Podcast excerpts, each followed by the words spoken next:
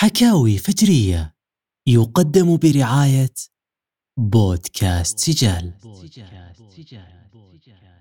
وين نوير ما شفت اليوم بالمسجد. رغم صليتي معنا عسى ما شر ما يجيز الشر يا خيتي. بس اليوم ماش ما قدرت أمشي بركيباتي وهدن حيلي هالفطور. وهالشغالة ما تسلطت تسافر إلا هالشهر. وبحصيص دجال كل يوم ماخذني بلحتي. سلامت يا خيتي سلامت. هالشي مو بجديد على رجلك بس على طاري الدجال خليني أقول لك من هو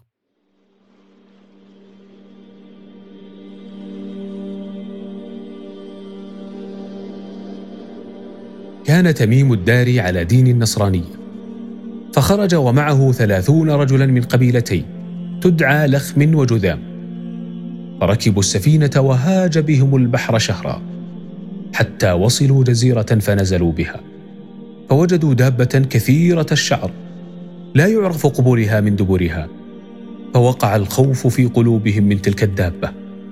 وسألوها من أنت؟ فقالت الدابة أنا الجساسة. فتعجبوا كيف لدابة أن تتكلم؟ وحتى ظنوا أنها شيطان. فقالوا لها وما الجساسة؟ فالتزمت الصمت ولم تجبهم على سؤالهم. وقالت اذهبوا إلى تلك الصومعة فإن فيها رجلا لأخباركم متشوق. ولم تكتف الجساسة بذلك فقط بل ذكرت لهم اسم رجل من أولئك الثلاثون الذين كانوا مع تميم الداري. فاستجمعوا أمرهم وذهبوا بسرعة إليه. فإذا هو برجل محبوس بهذه الصومعة عظيم الخلقة ضخم جدا يداه مكبلتان إلى عنقه ومن كعبه حتى ركبتيه مقيد بالسلاسل. من قيده؟ الله وحده أعلم. من يطعمه؟ الله وحده أعلم. فقال تميم وأصحابه له بهول ويلك من أنت؟ فقال الرجل لقد علمتم الآن أمري ورأيتموني. فأخذ يسألهم أسئلة لم يكن لشخص محبوس وبجزيرة نائية أن يسألها. فقال الرجل من أنتم؟ قالوا نحن أناس من العرب. هاج بنا البحر ونزلنا هنا وقصوا عليه ما حدث معهم. فسألهم الرجل عن نخل بيسان والموجود ما بين الأردن وفلسطين. وقال هل يثمر؟ قالوا نعم. فرد الرجل قائلا يوشك على أن لا يثمر. ثم أردف قائلا أخبروني عن بحيرة طبرية هل يوجد بها ماء؟ فقالوا نعم. فرد الرجل مرة أخرى قائلا يوشك ماؤها أن يجف. وما زال تميم وأصحابه يصيبهم الذعر مما يقوله ذلك الرجل فسألهم عن عين زغر الموجودة في الشام فقال هل في العين ماء؟ وهل يزرع أهلها بماء العين؟ فقالوا نعم هي كثيرة الماء ويزرعون منها فاختتم سؤاله قائلا أخبروني عن نبي الأميين ماذا فعل؟ فقالوا خرج من مكة ونزل يثرب وقاتله العرب فقال الرجل وكيف صنع بهم؟ قال تميم وأصحابه لقد ظهر عليهم وأطاعوه العرب. فأردف الرجل قائلا ذاك خير لهم أن يطيعوه. أما الآن فإني مخبركم عني. فأنا المسيح وإني أوشك أن يؤذن لي في الخروج فأخرج فأسير في الأرض فلا أدع قرية إلا هبطتها في أربعين ليلة غير مكة وطيبة فإنهما محرمتان علي. بعد ذلك عاد تميم وأصحابه إلى المدينة. فأسرع إلى رسول الله صلى الله عليه وسلم ليعلن إسلامه.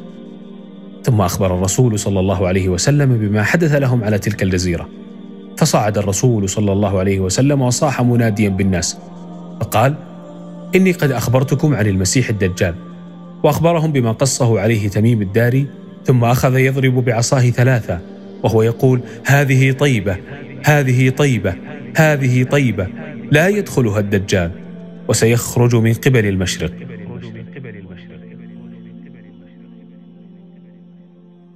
وش ذا يا خيتي؟ اللي أنا عارف شيء ثاني ما هو بتذا تدرين عاد أذكر أني سامعة إمام مسجدنا يحاسي عن الدجال وقال قصة ما هي بزي قصة سبد.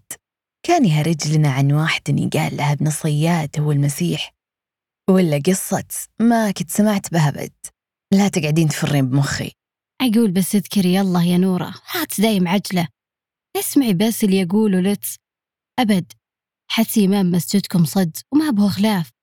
والقصة اللي قلتها لتبع ترى صدقية تدرين أن حيرة العلماء والصحابة والتابعين من هو المسيح الدجال؟ ما يدرون هالرجل اللي بقصة تميم الداري ولأنه بن صياد ولأنه واحد ثاني بعد. بس دامت نسيت قصته. وغدت عن بالت مثل ما تقولين. بقوله لت ولا يهمت. هذا فتى يقال له صافي ابن الصياد. ولدت امرأة من اليهود طفلا عينه ممسوحة بارزة.